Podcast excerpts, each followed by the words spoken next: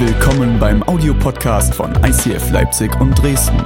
Wenn du Fragen hast oder diesen Podcast finanziell unterstützen möchtest, dann schreib uns an info at icf-leipzig.de.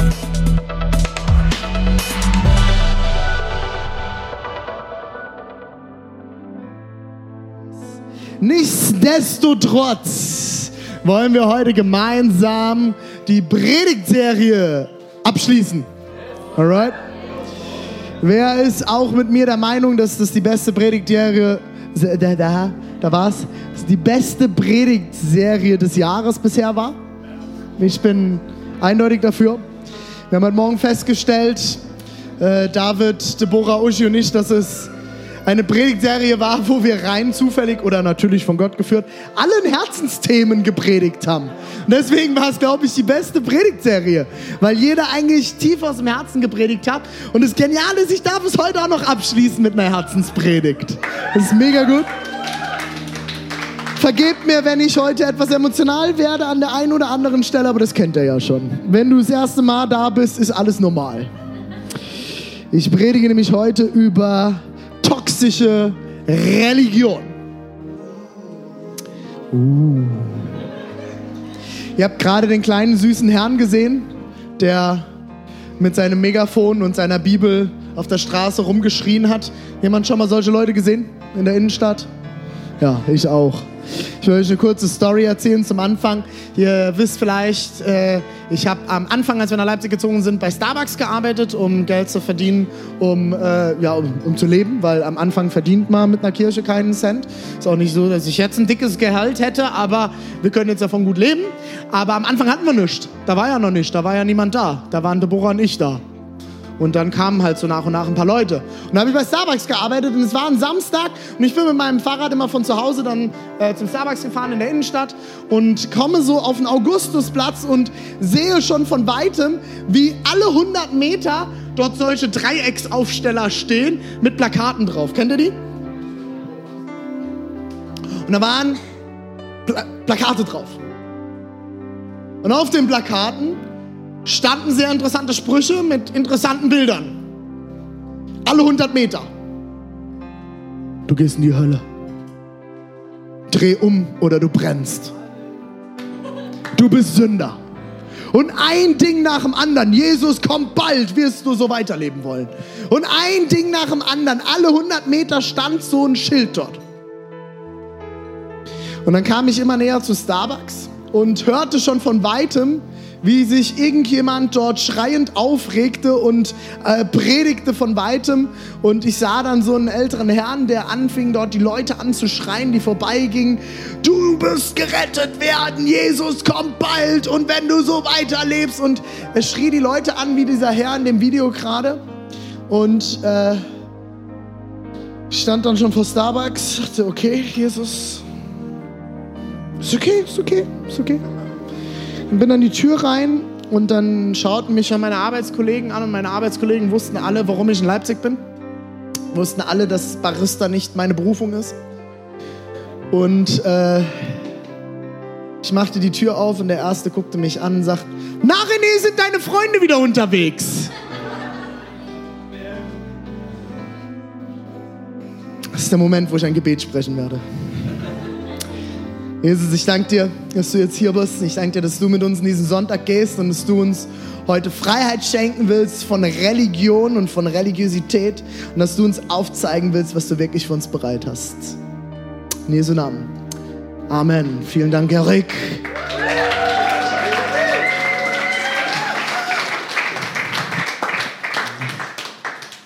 Mein Onkel hat mal irgendwann einen sehr weisen Satz zu mir gesagt. Ich bin in einer relativ großen Familie auf einem kleinen Dorf aufgewachsen mit mehreren Onkels und zwölf Cousins und Cousinen, die alle fast in derselben Straße wie ich gewohnt haben. Und äh, mein Onkel sagte irgendwann zu mir nach wahrscheinlich schon zwei, drei Bier mehr ähm, auf einem Geburtstag von der Familie, den wir immer in unserer großen Dorfhalle mit 100 Leuten gefeiert haben, und guckte mich an und sagte, René, deine Familie kannst du dir nicht aussuchen, aber deine Freunde. Und er hat recht. Und dasselbe gilt auch in Kirche. Wir sind ja Geschwister. sagt man ja so weitläufig unter Christen. Und es gibt doch schon so den ein oder anderen komischen Vogel unter uns, oder? Wenn ich mir manche Geschwister von uns anschaue, auch auf manche Gemeinden schaue. Und jetzt wird es ganz spannend, die schauen auf uns und denken dasselbe. Da die jungen Verrückten da mit ihrem tätowierten Pastor.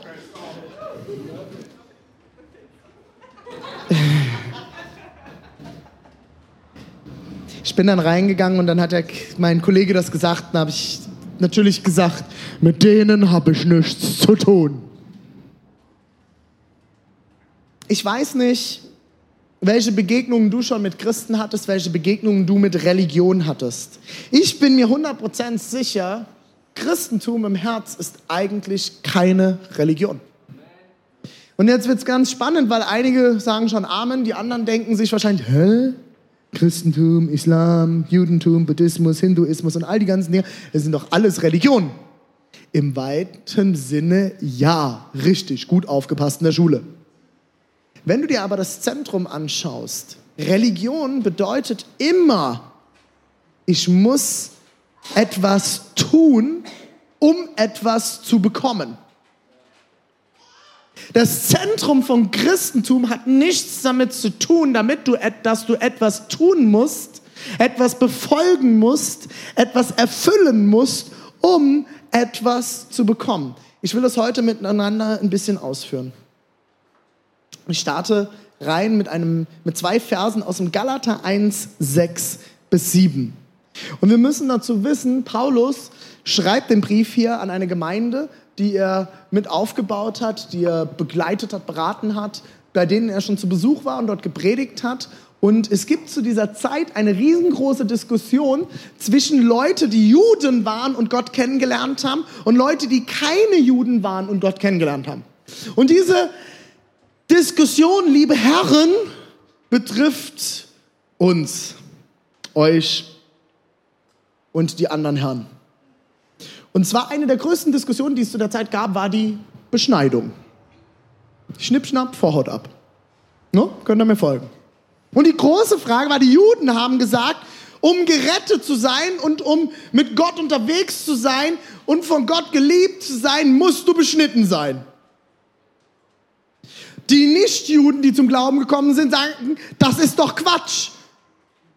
Christus hat uns klar vermittelt, wir brauchen nur an ihn zu glauben. Und dann ist alles in Butter. Bin ich froh, dass wir im Neuen Testament leben. Meine Herren der Schöpfung, es ist ja schon schwer genug, euch ins Wasser zu kriegen zur Taufe. Wie schwer wäre das, wenn ich heute sagen würde, nach dem Gottesdienst, ich stehe hinten in der Ecke, ich habe eine Schere dabei, schnipp, schnapp, den Rest könnt ihr euch denken.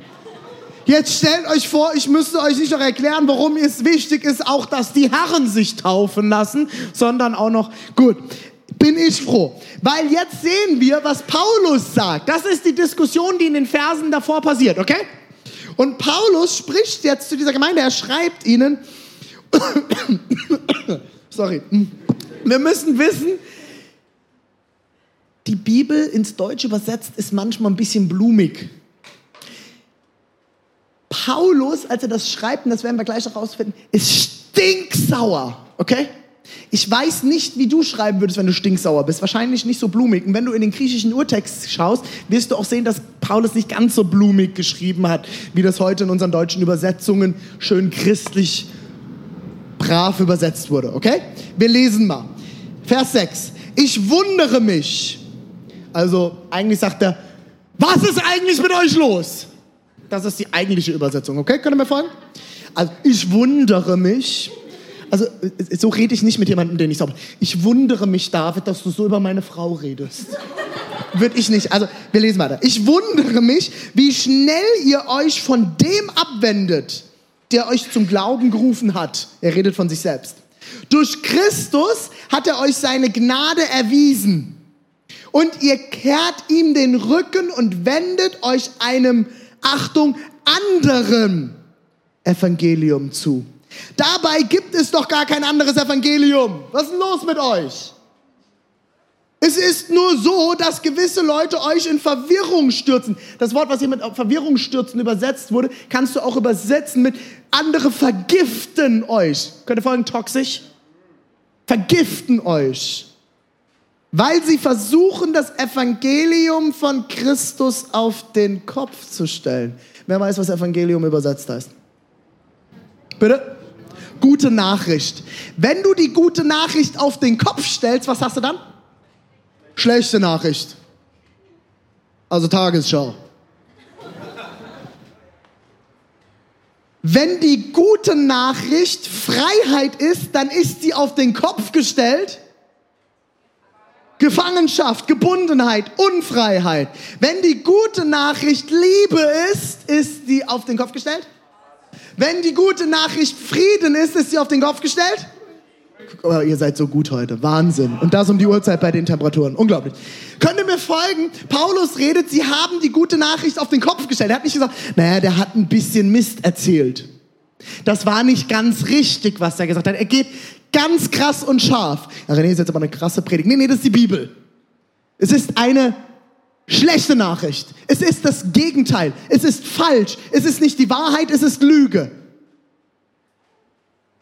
Es ist Lüge, dass du dich beschneiden lassen musst und Jesus brauchst, um gerettet zu sein. Religion bedeutet immer, Jesus plus etwas anderes ist gleich Rettung. Jesus sagt, Jesus allein ist gleich Rettung.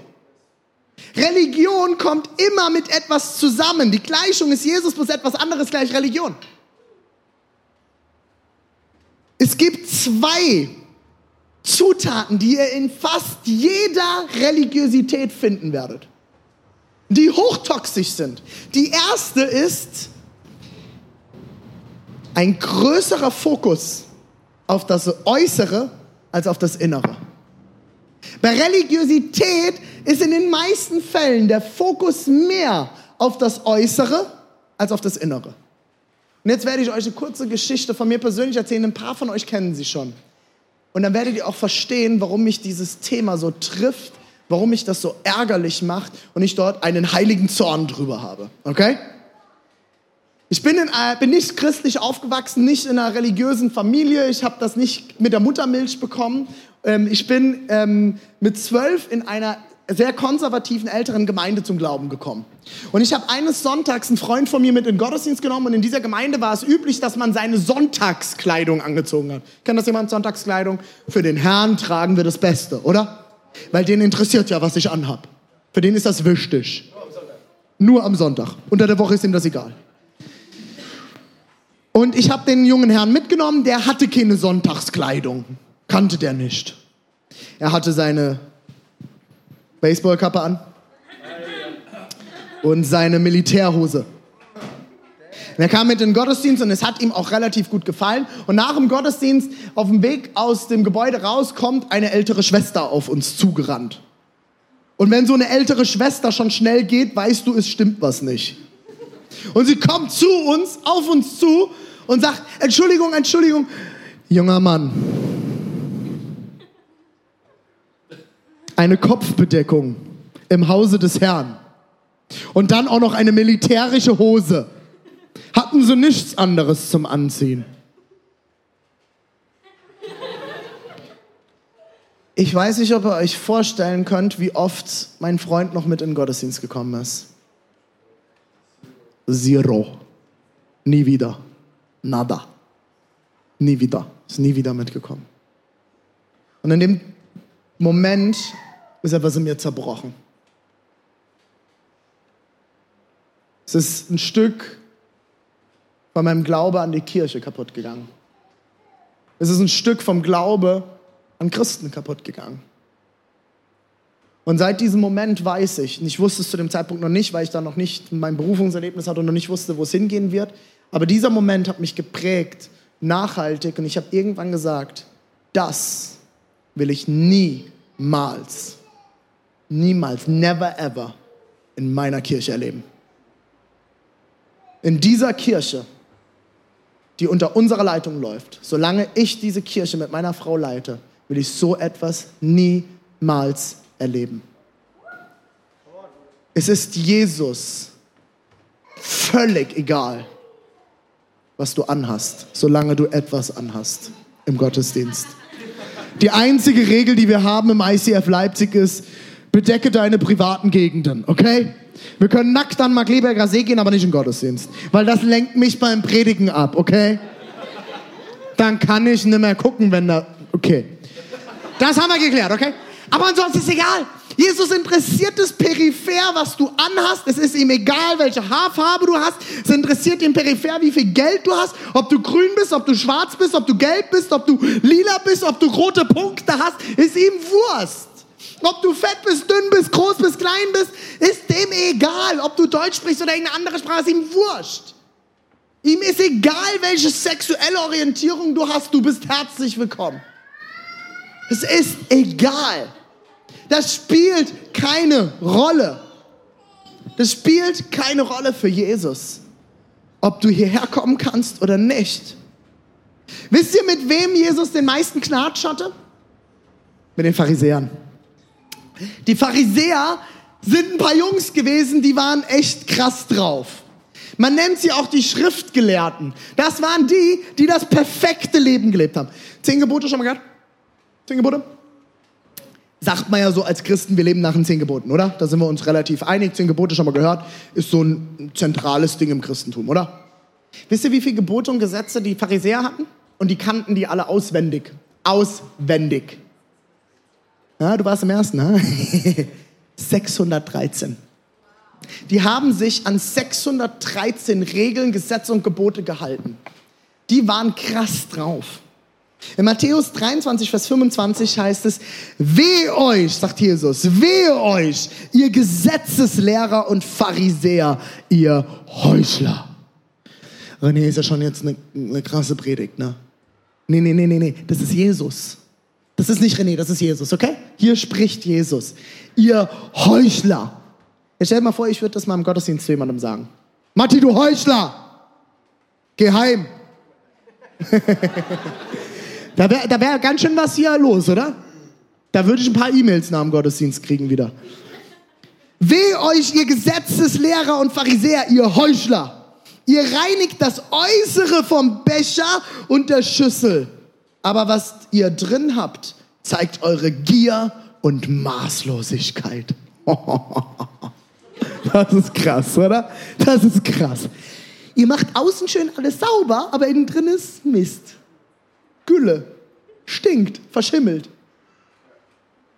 Euch geht es nur ums Äußere, aber nicht ums Herz. Wisst ihr, wie die Pharisäer gespendet haben? Die sind hingegangen in den Tempel, haben sich mitten in den Tempel gestellt, haben ihre Opfergabe, das, was sie gespendet haben, hochgehalten. Nach oben, so dass es jeder sehen konnte. Stell dir vor, Moment der Großzügigkeit. Aaron steht hier oben, kündigt das an. Matti macht seinen Geldbeutel auf, nimmt 50 Euro und hält es hoch. Das gebe ich heute. Habt ihr es alle gesehen? 50 Euro. Meinen kompletten zehnten Teil. Ich gebe heute alles. Habt ihr es alle gesehen? Schaut her, wie toll ich bin. Und haben es dann offensichtlich in den Kasten getan. Es ging ums Äußere, aber nicht ums Herz.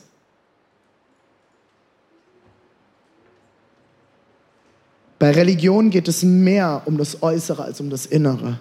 Es geht mehr um einen äußeren Ausdruck als eine innere Veränderung. Der zweite Punkt ist, Religiosität fördert geistlichen Stolz. Jetzt fragst du dich vielleicht, was geistlicher Stolz ist. Geistlicher Stolz ist, wir als Gemeinde haben Recht. Wir sind die Besten. Wir haben die perfekte Lehre. Wir wissen Bescheid. Ich kann allen anderen sagen, dass sie Unrecht haben, dass sie nicht biblisch sind. Ich schreibe allen anderen E-Mails, dass sie eine, keine saubere Lehre haben. Im Lukas 18, 10 bis 12 heißt es, zwei Männer, ein Pharisäer und ein Zolleinnehmer. Zöllner waren die absoluten untere Schicht. Das waren so korrupte Säcke. Die haben für den Staat damals, für den Kaiser, haben sie Zölle eingenommen Und wenn sie 400 Euro eingenommen haben, haben sie 200 Euro mit eingenommen und haben sie in ihre eigene Tasche gesteckt. Das haben die gemacht, tagtäglich. Die hat keiner gemocht. Also, zwei Männer, ein Pharisäer und ein Zolleinnehmer, gingen zum Gebet in den Tempel. Der Pharisäer stellte sich hin und betete für sich. Ich danke dir, Gott, dass ich nicht so bin wie die anderen Menschen. All diese Räuber, Betrüger, Ehebrecher und wie dieser Zolleinnehmer dort. Ich faste zweimal die Woche und gebe den Zehnten von all meinen Einkünften. In Ewigkeit Omen. Ich weiß nicht, wie es dir gehen würde, wenn der Aaron jetzt aufstehen würde und so ein Gebet mit einem Lobpreis sprechen würde. Vielen Dank, Gott, dass ich so gut bin und der David so schlecht. Und ich bin viel besser als David. Habt ihr das alle mitbekommen? Geistlicher Stolz bedeutet immer, ich erhebe mich über anderen und zeige, dass ich besser bin als alle anderen. Und ich muss das auch immer bei allen anderen adressieren. Ein paar von euch haben mal mitgekriegt, ich führe hin und wieder mal ganz gern so Facebook-Diskussionen. Ich habe einen Entzug hinter mir, zwei Wochen Urlaub. Ich bin durch, okay? Ich bin geheilt. Ich, ich bin geheilt, okay? Ich habe Facebook von meinem Handy gelöscht, damit ich den ganzen Müll nicht mehr den ganzen Tag sehe, okay? Bitte? Ist weg, ist weg. Ist nimmer drauf. Ich habe nur noch einen Messenger. Nein, mache ich nicht, mache ich nicht. Nur auf dem, auf dem Computer, aber da hänge ich ja nicht den ganzen Tag dran.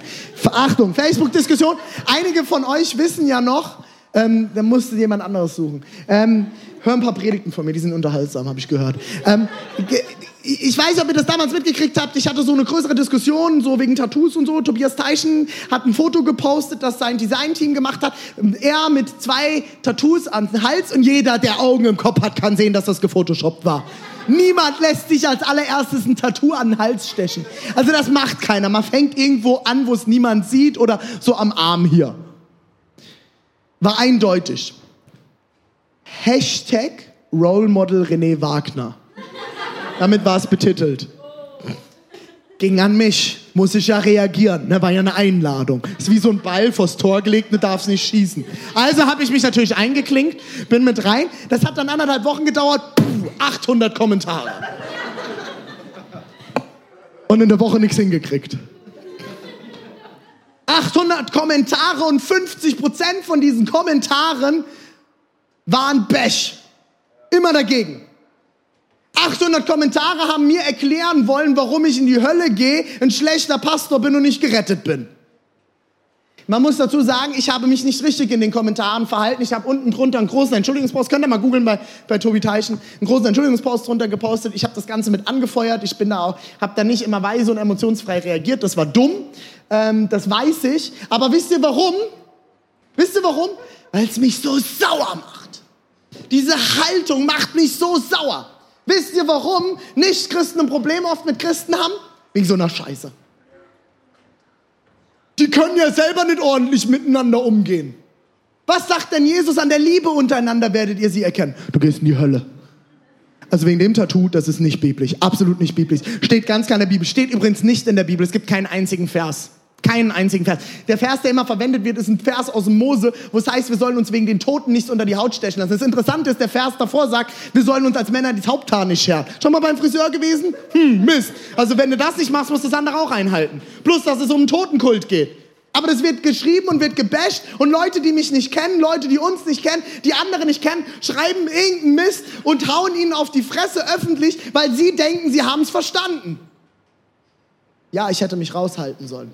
Ich hätte nicht mitdiskutieren sollen. Gar kein Thema.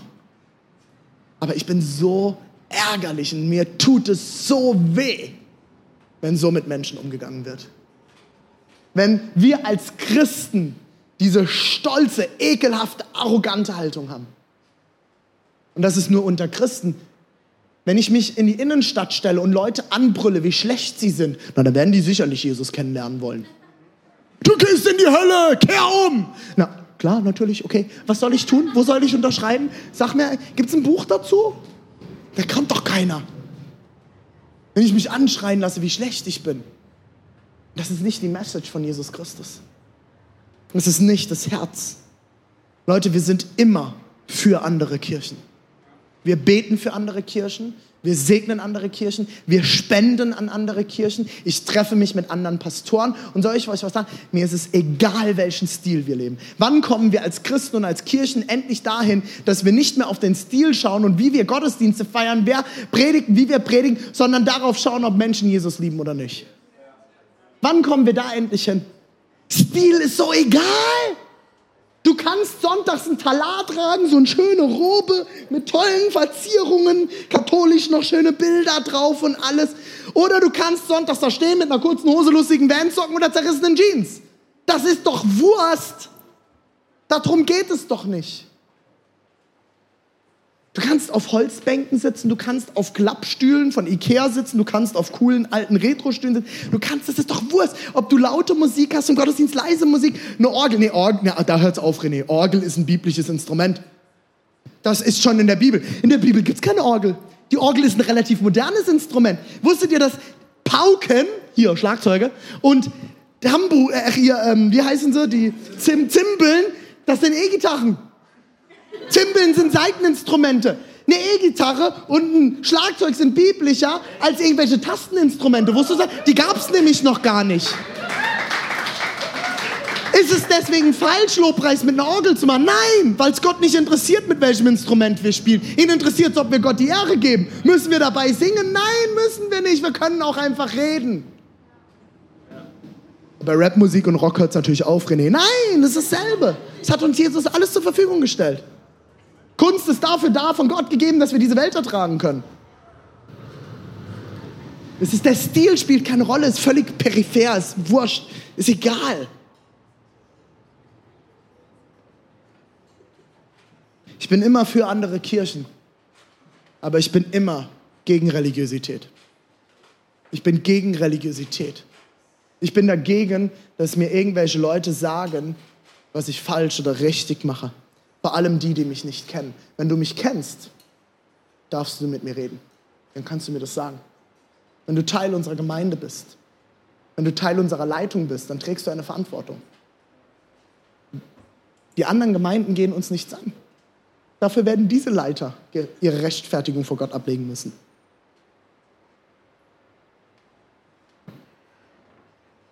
Ich habe euch gegen Ende jetzt ein kleines Video mitgebracht, weil ich glaube, wir müssen zurück zur Reinheit und zum Kern des Evangeliums. Und das ist nicht eine Message, die ihr das erste Mal von mir hört, aber sie werdet sie immer wieder hören, weil das ist das Zentrum, warum wir all das tun, was wir hier tun. Das ist das, warum wir hier sind, warum wir das hier alles investieren. Es ist ein Video, das ein Theaterstück zeigt, das vielleicht einige von euch auch schon kennen. Wenn du es kennst, lade ich dich ein, dich nochmal neu drauf einzulassen. Wenn du es noch nicht kennst, dann schau es dir an und lass es auf dich wirken. Ich finde es genial.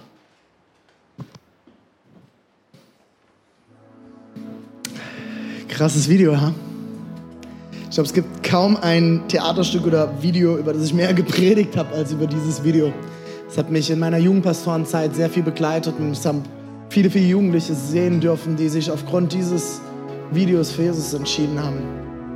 Weil es das auf den Punkt bringt, worum es eigentlich geht.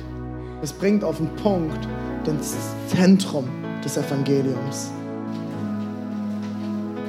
Jesus verurteilt sie nicht keinen Zentimeter. Wisst ihr, was mich so entspannt, was mir so einen tiefen Frieden gibt, ist, ich weiß, ich werde irgendwann im Himmel mit Jesus sitzen und was auch immer der Himmel ist und wie der auch immer aussieht. Aber ich werde mit Jesus zusammensitzen. Wir werden zusammensitzen, wir werden leider kein Steak essen, weil der Himmel ist vegetarisch. Aber vielleicht werden wir einen Whisky trinken.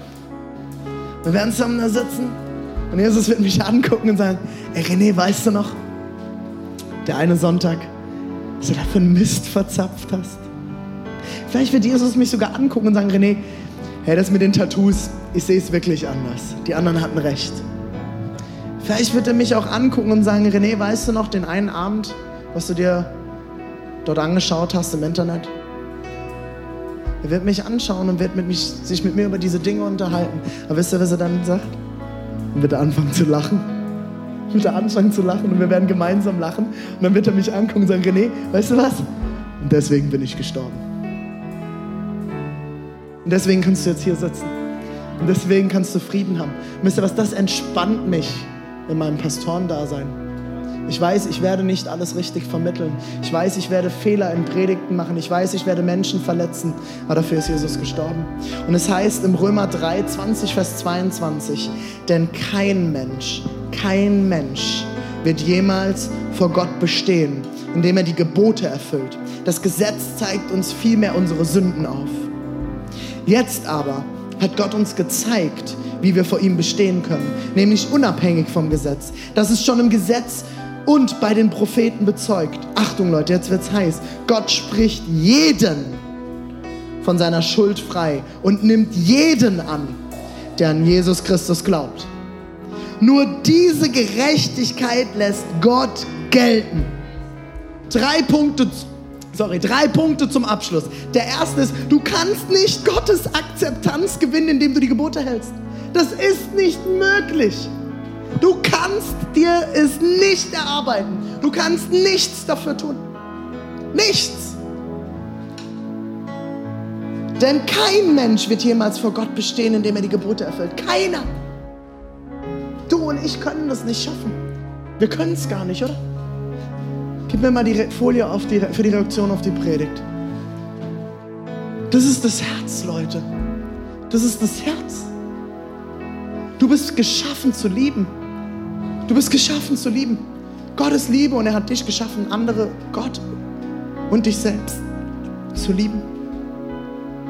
Das ist deine Berufung. Und du kannst nicht durch Gebote halten das schaffen. Und jetzt kommt nämlich der, jetzt kommt die Abbiegung, der Pfeil. Du schaffst es nämlich gar nicht. Keiner von uns schafft das, oder? Und das ist der zweite Punkt, der Sinn des Gesetzes. Und deswegen gibt es das Gesetz, deswegen gibt es das alles. Ist es uns aufzuzeigen, dass wir es nicht alleine schaffen können. Denn kein Mensch wird jemals von dem, vor Gott bestehen, indem er die Gebote erfüllt. Das Gesetz zeigt uns vielmehr auf, unsere zeigt uns vielmehr unsere Unzulänglichkeit auf. Weil das ist Sünde, dass ich es nicht alleine schaffe. Du und ich, wir können es gar nicht schaffen. Ich schaffe es nie immer zu lieben. Schaffst du das? Schaffst du es immer, anderen Menschen zu lieben? Dich selbst immer zu lieben, liebe Frauen? Wenn ihr vom Spiegel steht, na, ist das schon super. Ist ganz gut hier. Schafft ihr das? Schaffst du es immer, dich selbst zu lieben? Schaffst du es immer, Gott zu lieben? Uns geht es doch viel zu oft wie dieser jungen Frau in dem Theaterstück, oder? Dass wir Geld mehr lieben, dass wir, uns, dass wir das andere Geschlecht mehr lieben als Gott, dass wir unseren Körper hassen, dass wir uns selbst zerstören. Mal Leute, jetzt wird's fett. Jetzt wird's richtig fett. Achtung, gib mir nochmal die Folie.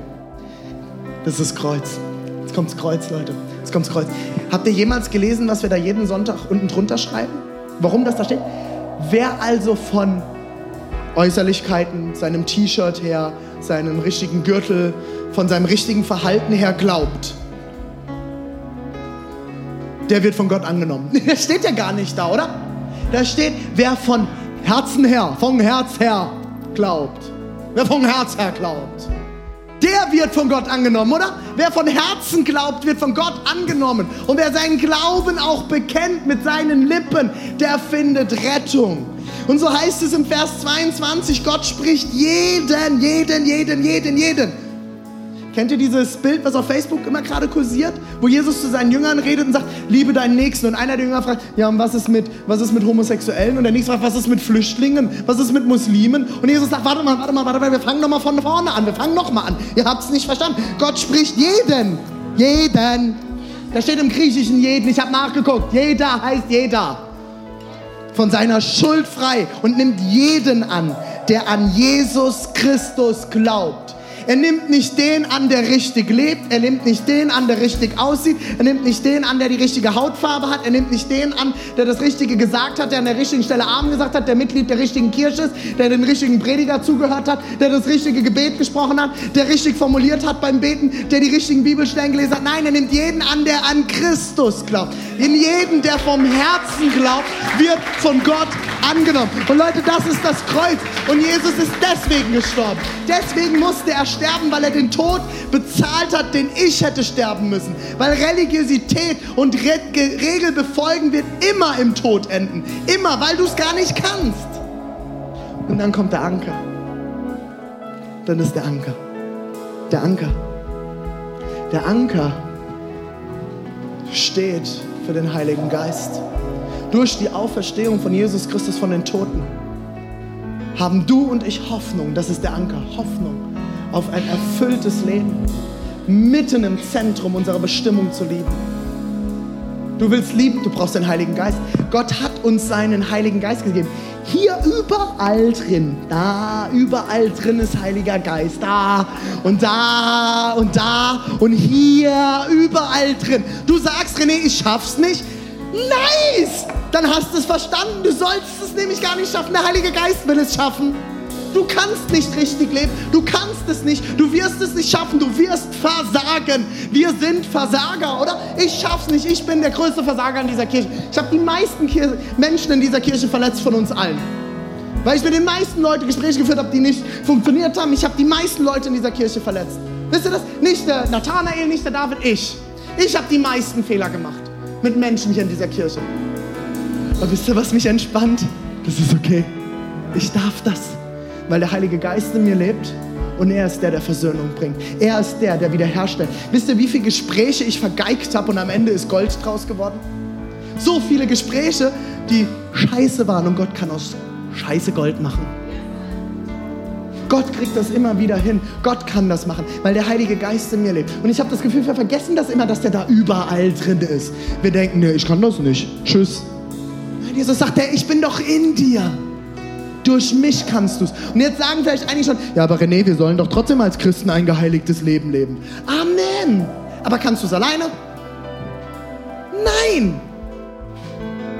Wenn du Jesus angenommen hast in deinem Leben und du verstanden hast, wie sehr Jesus dich liebt, wie sehr er dich liebt, dass du sein Kind bist, dann wirst du verstehen, dass er den besten Plan für dein Leben hat. Und dann wirst du anfangen zu verstehen, dass die Dinge, die er in seinem Wort sagt, gut sind für dich. Dann wirst du anfangen zu ergründen und zu verstehen, dass es nichts Besseres gibt, als das zu tun, was dein ewig liebender Papa dir sagt weil da Segen draus erwächst, weil da Freiheit draus erwächst, weil da Freude draus erwächst, weil da Frieden draus erwächst. Jesus hat das in dich hineingelegt und du darfst das ergründen. Du tust es nicht, weil es dir jemand sagt, sondern weil du verstanden hast, dass Jesus dich liebt und etwas Besseres für dich bereit hat. Deswegen, weil er dich frei gemacht hat, wie in diesem Video, weil er für dich gekämpft hat. Nicht, weil du für Jesus gekämpft hast. Du musst nicht mehr für Jesus kämpfen. Er hat bereits für dich gekämpft und dich freigesetzt. Und wenn du noch unter Gebundenheit lebst, ist es nicht Jesus. Eine, wenn dir irgendeiner predigt, ein Prediger dir irgendwas aufschwatzen will und du spürst, es ist keine Freiheit, es ist Druck und ich muss jetzt etwas tun, es ist niemals das Evangelium. Niemals. Bin ich für andere Kirchen? Ja. Aber ich werde immer Religiosität aufdecken. Und wenn Leute hierher kommen und Religiosität in unserer Gemeinde verstreuen, werde ich sie rausschmeißen. Wir hatten vor einer Weile einen Typ, der hier reingekommen ist und eine von unseren Mitarbeiterinnen verwirrt hat. Und hier angefangen hat zu erklären, unser Lobpreis ist Sünde und das ist Sünde und wie wir aussehen und was wir machen. Und sie so verwirrt hat, dass sie am Ende geheult hat. Ich bin runtergegangen, weil mir das jemand erzählt hat. Und ich habe den Mann achtkantig hier rausgeschrieben und habe gesagt, du verschwindest sofort aus diesen Räumlichkeiten. Du hast hier nichts zu suchen. Und wenn du meine Leute hier verwirrst mit irgendwelchen Lügen und Religiosität, geh. Und wisst ihr, was passiert ist? Ist richtig aggressiv geworden. Der hat, sich, der hat mich fast geschlagen. Ich habe den dann vor die Tür gebracht und gesagt, wenn du jetzt nicht gehst, dann rufe ich die Polizei, du hast Hausverbot. Wenn du anfängst, hier unseren Leuten Lügen zu erzählen und sie wieder unter das Gesetz zu stellen, ihnen wieder zu erklären, sie stehen unter dem Gesetz und sie in Gefangenschaft nimmst, bist du hier nicht willkommen. Jesus will dich freisetzen. Jesus ist Freiheit, wahre Freiheit. Und deswegen habe ich mir dieses Tattoo hier stechen lassen, wo Freedom steht um mich immer wieder daran zu erinnern, dass Jesus Freiheit ist. Ich bin als Christ jahrelang gelaufen und habe nicht das, die Gnade Gottes verstanden und die Freiheit, die er für mich bereit hat. Heute soll der Tag sein, wo du die Freiheit in Christus findest. Lass uns gemeinsam aufstehen.